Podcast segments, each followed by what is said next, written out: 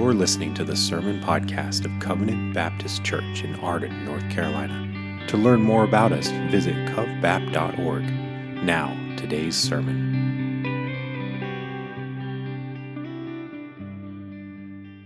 Well, friends, as a preacher, you, you believe this and you learn to trust the Word of God to do its work. You trust the Word of Christ to do the job. And at the same time, as a preacher, you work to hone the craft of preaching. Sometimes it serves a message well, rhetorically, to play things close to the vest. And other times it's helpful to just come on out with it and say the thing at the beginning. And this is one of those times. So I, I want us to have in our minds something particular, something specific as we look to our text this morning. So here it is. We all struggle to grasp how freedom produces obedience. We all struggle to understand, to grasp how freedom produces obedience. I was talking with a group of, of guys the other night, brothers, members of this church. And one of them said, in light of this topic, man, we are just hardwired to think differently. We're hardwired to think differently than the scripture speaks on this matter. That's true. We do have a very hardwired legal frame. Now, there's a reason for that. God not only wrote his law into creation and on the human conscience, he made a covenant with Adam that was contingent upon Adam's works. It was contingent upon Adam's obedience. Adam could have earned eternal life through obeying, and he could forfeit it through disobeying. We still tend to think the same way. We try to operate the same way. But you know, and I know, that after Adam's fall, it does not work like that anymore. It cannot. So, my hope and prayer for our time today is that we will be helped to better understand and to better feel. I'm using that word on purpose to understand and feel how the freedom we have been given in Christ leads to us bearing fruit for God. May the Lord grant us that. It will be time well spent. So if you have your Bibles with you, open them up to Romans chapter 7.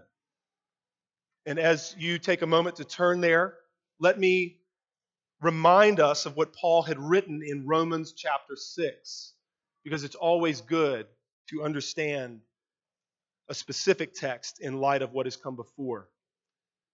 Paul, of course, in Romans 1 through 5, had expounded the doctrine of justification how is it that a sinful human being can be found just in the sight of the holy God? He had made that plain that it is not by our works, but it is by faith in Christ who fulfilled the law and endured its curse. In chapter 6, Paul demonstrates and proves, as we've considered for weeks, the fact that there is an inseparable connection between the justification of the believer and the sanctification of the believer. He begins to do this by anticipating an objection to the doctrine that he's been expounding. Should we, given that all this is true, that it, it's not, our justification is not contingent upon us, and that where sin abounded, grace abounded all the more, should we not then, Paul, just sin? And his answer, as you know, was by no means. And his reason is that we, the saints, have been united to Christ.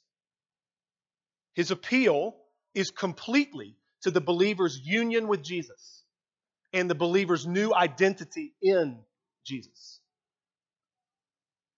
The sanctification of believers, as we've rejoiced in for weeks now, rests on the same foundation and comes from the same source as our justification, namely Christ Himself and our union with Him. So we've been united to Jesus, says Paul, in His death. In him we died to the guilt of sin. We're no longer under its curse, and we have been justified from it. Through our union with Christ, we now partake of the life that is in him. From the moment that we're united to Christ, the source of our sanctification is opened up, the streams begin to flow, and they do not dry up. We are, therefore, says Paul, to consider ourselves, to reckon ourselves dead to sin and alive to God in Christ. We must be convinced that this is our actual state now, and we hold fast to that confession. And the fact that we are dead to sin and alive to God in Christ is the entire ground of our Christian living. We considered from chapter 6, from the pen of the apostle, that the fact that we are dead to sin and alive to God in Christ as a result of what Christ has done and our union with Him, sin will not have dominion over us. Fact. Having been delivered from sin's guilt, believers will, as a result, be delivered from sin's dominion. Now, Paul knows, just like you know, just like I know, that our sanctification is not yet perfect. And so, he writes with the understanding that we are still susceptible to sin and liable to temptation. And so, it's good that we would consider who we are in Christ now compared to what we used to be. We're not who we used to be anymore. We used to be slaves of sin. But now, says Paul, we have become obedient from the heart. Not mere external conformity, but from the heart. We are now, says Paul, slaves to righteousness. We should consider that and think that. We strive, therefore, to obey. We strive to obey because it's good for us. We strive to obey because it's good for our neighbor. We strive to obey because it honors God. After all, Paul reasoned with us. What fruit were we getting from sinning? Nothing good, and it ends in death. Why would we go there? But now, in Christ, as a result of what's happened to us and in us, the fruit that we bear is good. Good for us, good for our neighbor. It honors the Lord. And it ends in life.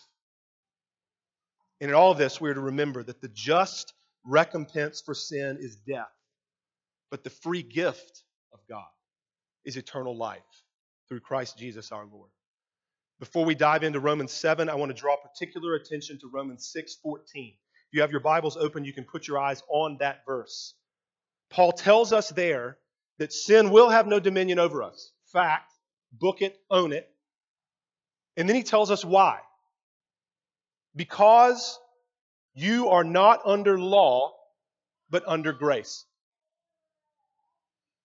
Beginning in Romans 7 1, Paul is going to further explain this concept, this truth, that we are not under the law anymore, but under grace now. That we've, in fact, been released from the law. And he's going to help us better understand that deliverance and what it means for us. So, with all of that by way of introduction, let's look to Romans chapter 7. We're going to be considering verses 1 to 6. But listen now as I read these verses. This is the Word of God. Or do you not know, brothers, for I am speaking to those who know the law, that the law is binding on a person only as long as he lives? For a married woman is bound by law to her husband while he lives. But if her husband dies, she is released from the law of marriage. Accordingly, she will be called an adulteress if she lives with another man while her husband is alive. But if her husband dies, she is free from that law. And if she marries another man, she is not an adulteress. Likewise, my brothers, you also have died to the law through the body of Christ, so that you may belong to another to him who has been raised from the dead, in order that we may bear fruit for God. For while we were living in the flesh, our sinful passions, aroused by the law, were at work in our members to bear fruit for death. But now we are released from the law, having died to that which held us captive, so that we serve in the new way of the Spirit and not in the old way of the written code. We thank God for His word today and every day. My plan for us this morning is we're going to spend a good bit of time in the text. I have three points from the verses for us. Then I have two points of reflection and application, and then a closing illustration that I hope will be of help to us. So, three points from the text to begin. Point one a divinely inspired illustration. Point one a divinely inspired illustration. We're going to look very briefly at verses 1 to 3. This is straightforward. You can see this in the text just as I can. So, in these verses, Paul helps us to logically understand how we are free from the law. He asks a question in verse 1. He inserts that he knows that he's writing to people who know the law. Remember, this church would have been made up of Jews and Gentiles. The Jewish people would have certainly known the law of Moses. But the understanding is that the Gentiles in this church would have been taught the law, right? So I'm writing to those who know the law, he says, and he asks them a question about it. His question is simple Do you not know that the law is binding on a person only as long as he lives? So then Paul's going to drive it home in verses 2 and 3, illustrating it by appealing to the law of marriage. His point is simple there is no freedom from the law unless a death occurs. But when a death occurs, there is freedom from the letter of the law. Straightforward enough, right? There is no freedom from the law unless a death occurs. But when a death occurs, there is freedom from the letter of the law. That's point one. We're making a lot of traction. Point two, applying it to us. He's going to now speak to how this applies to his readers and thereby the church of God from all time. Verse 4. Likewise, says Paul, we have died to the law through the body of Christ. And what he means, we're going to think about this more, is through the death of Christ in the flesh on the cross. We have died to the law. We're going to consider this verse in sections. Beginning, likewise, my brothers, you also have died to the law. You see that on the page. The law in view is very clearly God's moral law, right? The law that we had confessed this morning was written into creation, was written on the human conscience and on the human heart. Romans 2 14 and 15 bear witness to this fact that even for Gentiles who did not have the, the Ten Commandments, did not have the Mosaic law, the law was written on their hearts. It is this law to which all men, whether you are a Jew or a Gentile, are subject. It was summarized in 10 words and written on two tablets of stone. This is the law that's in view.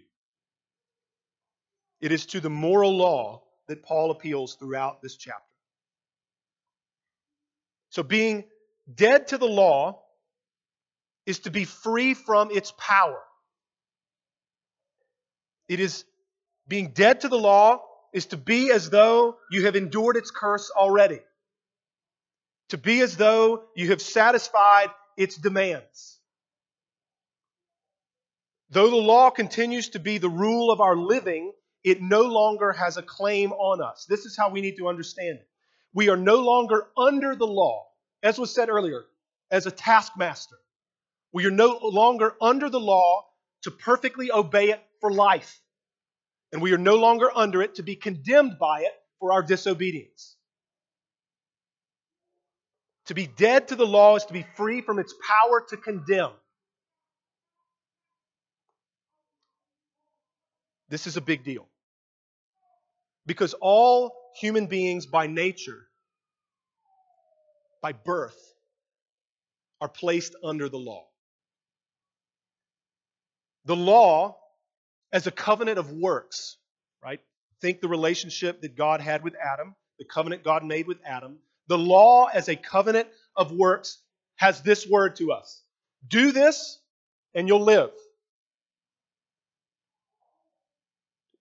Has this word to say to us Cursed be everyone who does not abide by all the things written in the book of the law and do them.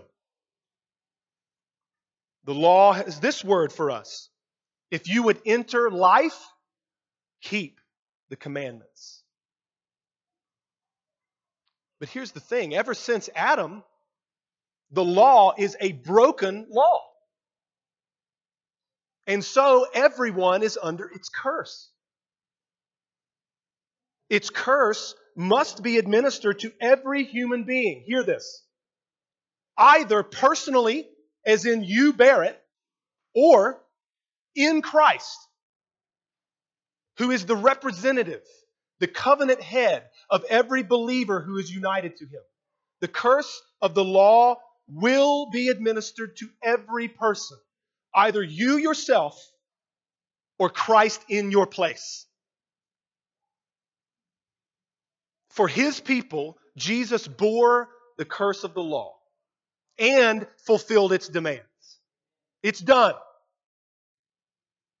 And this, and only this, is exactly how we are dead to the law. We are no longer under it, hear this, as a covenant. Only through being united to Jesus can we be freed from the law in this regard. Continuing on. Likewise, my brothers, you also have died to the law. Then he says, through the body of Christ. Hebrews chapter 10, verses 5 to 10. Listen to these words. Consequently, when Christ came into the world, he said, Sacrifices and offerings you have not desired, but a body have you prepared for me. In burnt offerings and sin offerings you have taken no pleasure. Then I said, Behold, I have come to do your will, O God, as it is written of me in the scroll of the book. When he said above, You have neither desired nor taken pleasure in sacrifices and offerings and burnt offerings and sin offerings, these are offered according to the law. Then he added, Behold, I have come to do your will. He does away with the first in order to establish the second. And then these words, and by that will we have been sanctified through the offering of the body of Jesus Christ once for all. Being dead to the law through the body of Christ means being dead to it by dying in Christ's death. Remember the language of Paul from the early verses of Romans 6. This has occurred for the saints, right? We have been united with Jesus. We have been baptized into what? Into his death. We have been crucified with him. We were buried with him by baptism into death. Being one with him, beloved. When he died, we died to the law and to the guilt of sin.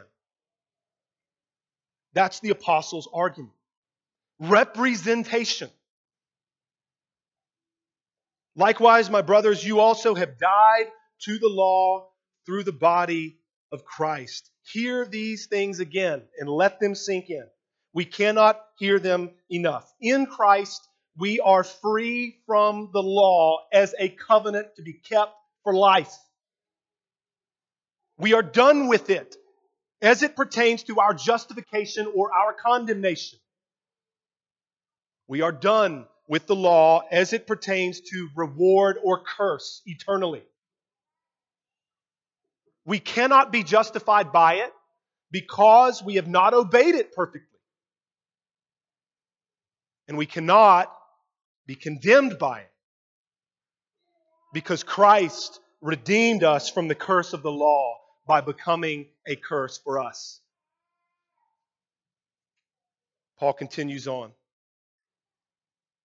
Likewise, my brothers, you also have died to the law through the body of Christ, so that you may belong to another, to him who has been raised from the dead.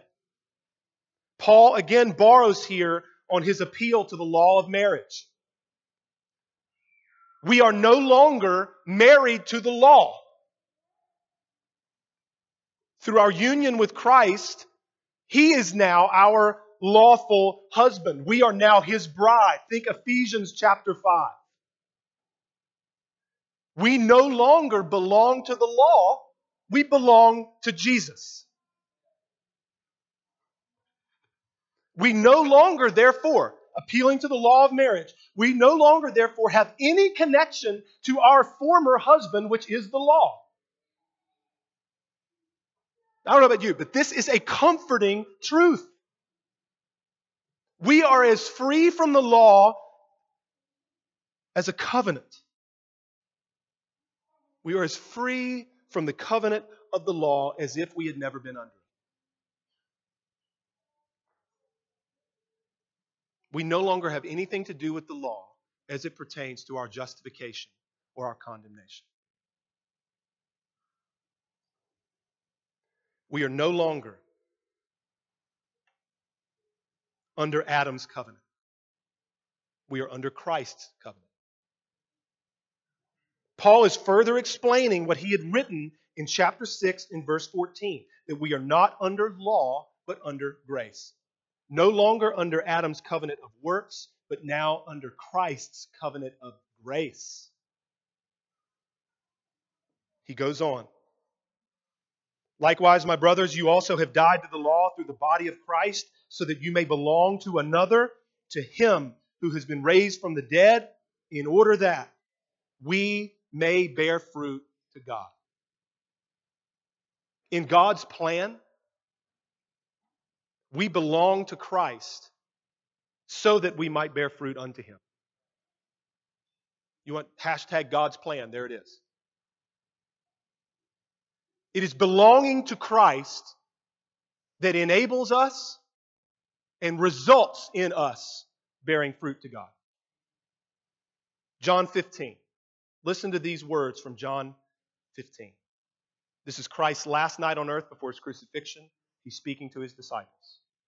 Abide in me, remain. When you hear that word abide, live and remain in me, right? Abide in me and I in you. There's union. As the branch cannot bear fruit by itself unless it abides in the vine, neither can you unless you abide in me. I am the vine you are the branches. Whoever abides in me and I in him, he it is that bears much fruit. For apart from me, you can do nothing. By this my Father is glorified.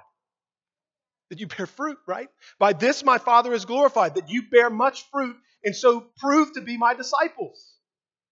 You did not choose me, but I chose you and appointed you that you should go and bear fruit, and that your fruit should abide. Those are good words. We do not bear fruit unto God apart from being united to Christ. In Christ, we have died to the law, says the apostle, so that we might belong to Christ and so that we might live to God. We heard these words read earlier in our service. They're good to hear again from Galatians chapter 2. For through the law I died to the law so that I might live to God. That should sound familiar. I have been crucified with Christ. That should sound familiar. It is no longer I who live, but Christ who lives in me. That's how the fruit is borne. And the life I now live in the flesh, I live by faith in the Son of God who loved me and gave himself for me. Romans 7 4 is a remarkable. It is precisely our being freed from the law and our belonging to Jesus that results in our bearing fruit for God. I say this again because this is not how we naturally think.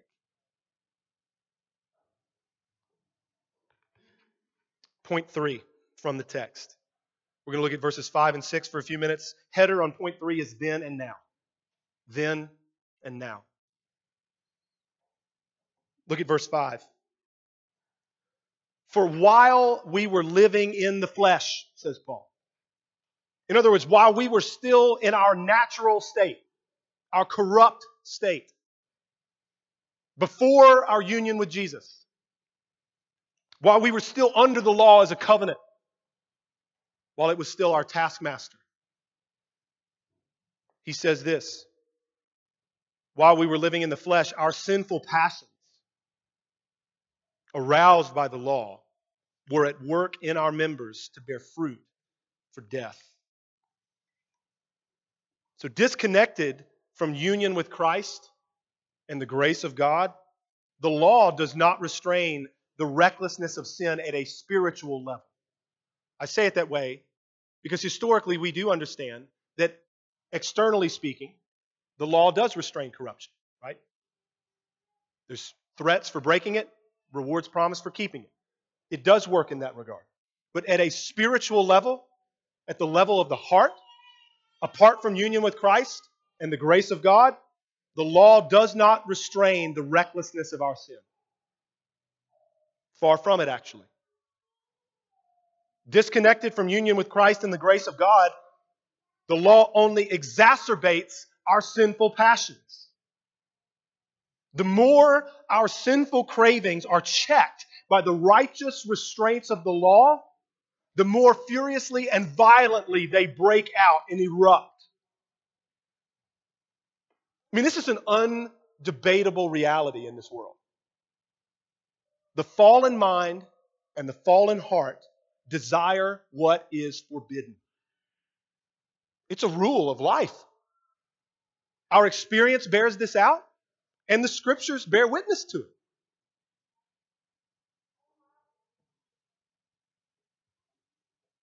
Having said that, why and how this is the case is not a question that we can answer or resolve.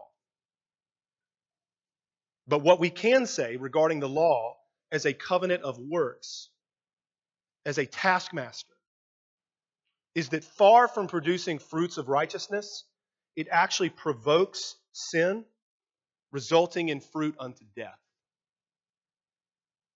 This is why John Calvin writes on Romans 7 and verse 5 that the law by itself is destructive. And it hence follows that the kingdom of righteousness is not established except when Christ emancipates us from the law. Important clarification. If what I just read, I read it from John Calvin so that it's not me saying it only. But if what I just read makes you nervous, that's appropriate in some senses. Important clarification. There is nothing wrong with the law. Nothing. Nothing whatsoever. The law is good, it's upright, and it's holy. It is a reflection of the character of God who gave it. The problem is not with the law, the problem is with you and me. Right? It's with our corruption and our guilt, our sinfulness, our cravings, our passions. This is why in Romans 7, verses 7 to 12, Paul is going to say this very thing. Because having written what he's written here, he has to explain himself. There's nothing wrong with the law. We'll get there in the coming weeks, Lord willing. Just want to say it today, lest anybody misunderstand. Verse 6 but now, says Paul, we are released from the law, having died to that which held us captive. There that is again. Brother, you keep talking about this. Take it up with the Apostle Paul, right? He keeps writing it. Look at the language released from the law, having died to that which held us captive. No longer under the law as a covenant of works to be justified or condemned by it no longer under the condemnation of the law, no longer under its rigid requirements of perfection, no longer under its curse. Rejoice in that. This again has occurred through the death of Christ and our death in Him. He endured the curse, He paid its penalty. In Christ, so have we. In Christ, we've died to the law. Let this comfort your soul. God is just. What kind of God would he be if he wasn't? He will punish evil. He does not grade on a curve. The standard is perfection. His wrath against evil is a holy and righteous wrath. Which, for people who have come to see him this way and have come to see his law as good and holy as it is, there is often reason for fear and trepidation. Because we get it. In measure, we get it. This holy God will administer perfect justice. And that is a terrifying thought for sinful human beings. But be comforted that Christ has taken it all. Everything that you deserve and I deserve, He has paid it. And regardless of how well you may be doing today or how well you may be doing tomorrow, based upon your faith in the Lord Jesus Christ, you have no reason to fear condemnation. The law has no claim on you or me. And that's not because we've kept it, it's because Christ has kept it and endured its curse for us. Be comforted. Paul says, We have been released from the law, having died to that which held us captive. We're free now, so that we serve in the new way of the Spirit and not in the old way of the written code. This is the effect of being freed from the law. We serve the Lord differently. We serve God now in faith. We serve God now holding fast to our confession that we're dead to sin and alive to Him in Christ. We serve God now as those who are under grace. We serve God now from the heart. We serve God as those who are justified. We serve God as those who are in Christ. We serve God as those who have been adopted as sons and daughters. So we're not slaves, we're beloved children. We're not hired hands, we're heirs. We serve God now via our union with Christ, via our belonging to another. The streams are flowing and they don't run dry. It is His Spirit that is at work in us. We are compelled now not by fear, not by God's wrath. We are compelled now by God's love and grace and mercy. We are motivated by love and joy and gratitude and freedom. We don't serve like we used to serve. Regarding serving by the old way of the written code, I want to make some clarification here. Because I think a lot of times we demonize this and we make it sound, I don't know, maybe different than we should. Serving by the old way of the written code still upholds the law as having light and authority. Serving by the old way of the written code still upholds the law as holy. In fact, terrifyingly holy. Serving in the old way of the written code entails seeking life, though, by the code, either in full or in part. Serving in the old way of the written code is done effectively in one's own strength, one's own willpower, discipline, sincerity, fervor, without the Spirit of God and His sanctifying grace. Motivations under the old way of the written code are fear and dread, or the escape of punishment, as well as the pursuit of reward, merit. These things motivate in the old way of the written code. Again, I want to read from a theologian who's been long dead so that you don't just hear these things from me. Robert Haldane wrote the following about the new and the old way of service. These words are strong and good. Regarding the new way, he says this Serving in the Spirit is a service of filial obedience to Him who gave Himself for us, as constrained by His love and in the enjoyment of all of the privileges of the grace of the new covenant.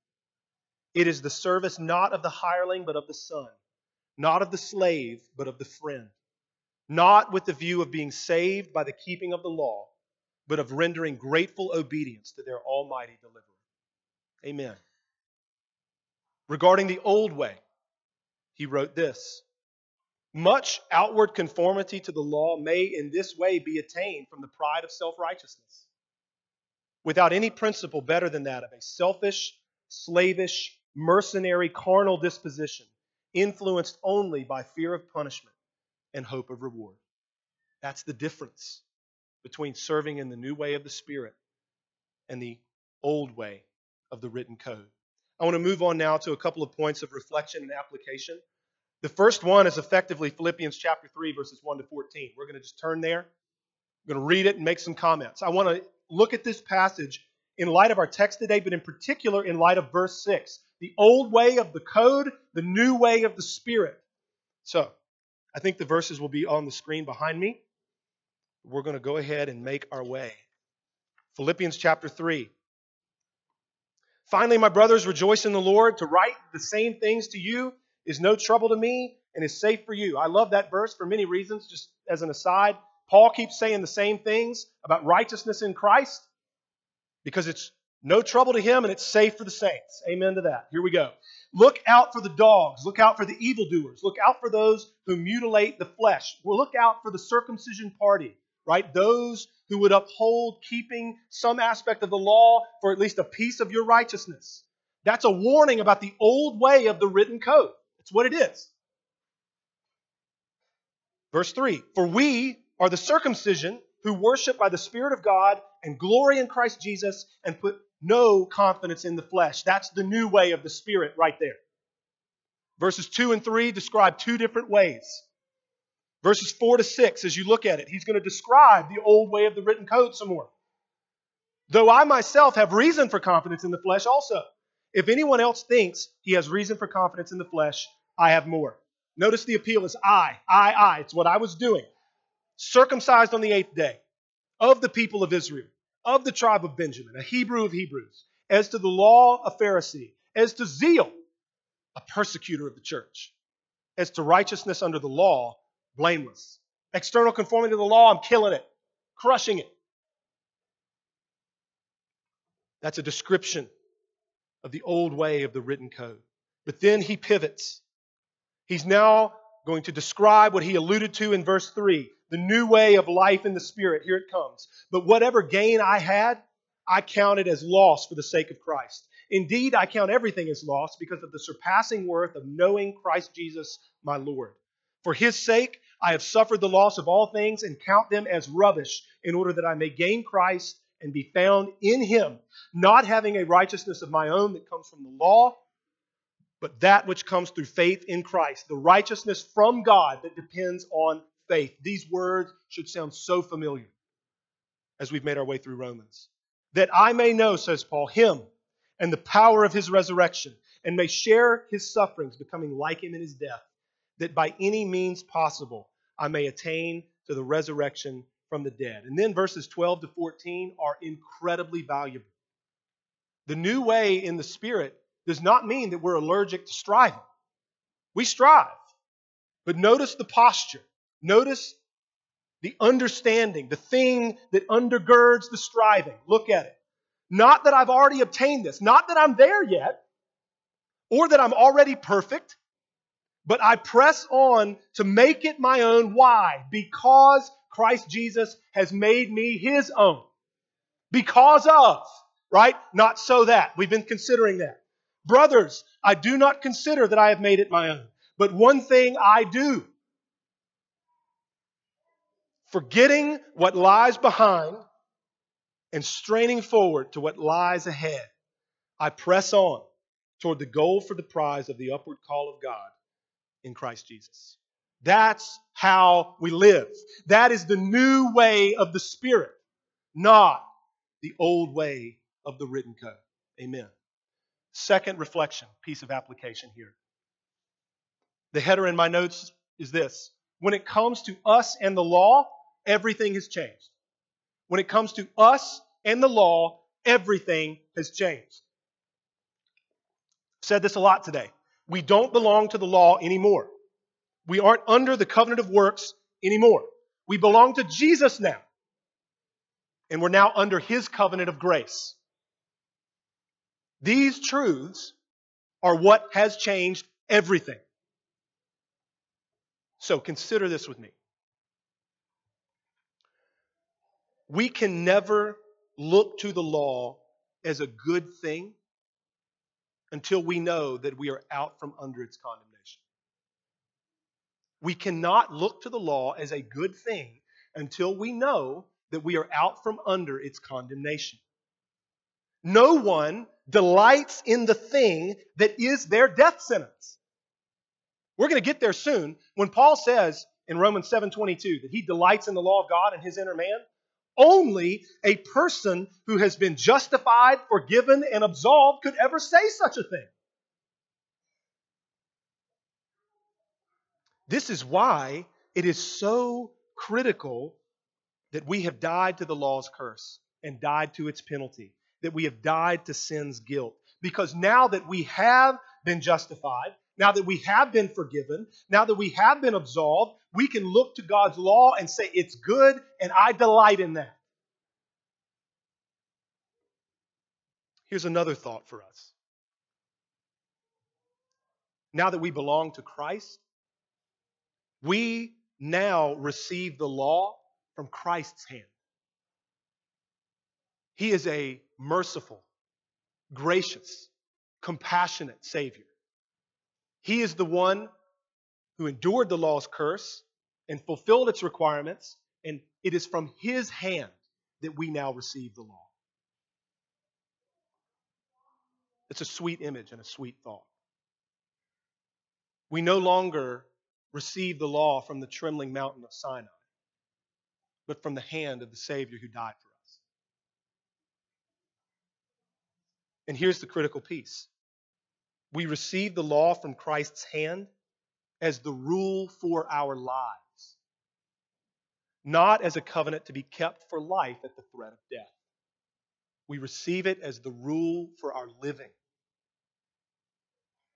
By Christ's Spirit, by His work in us, we are made to delight in the law, and we are taught more and more to love it.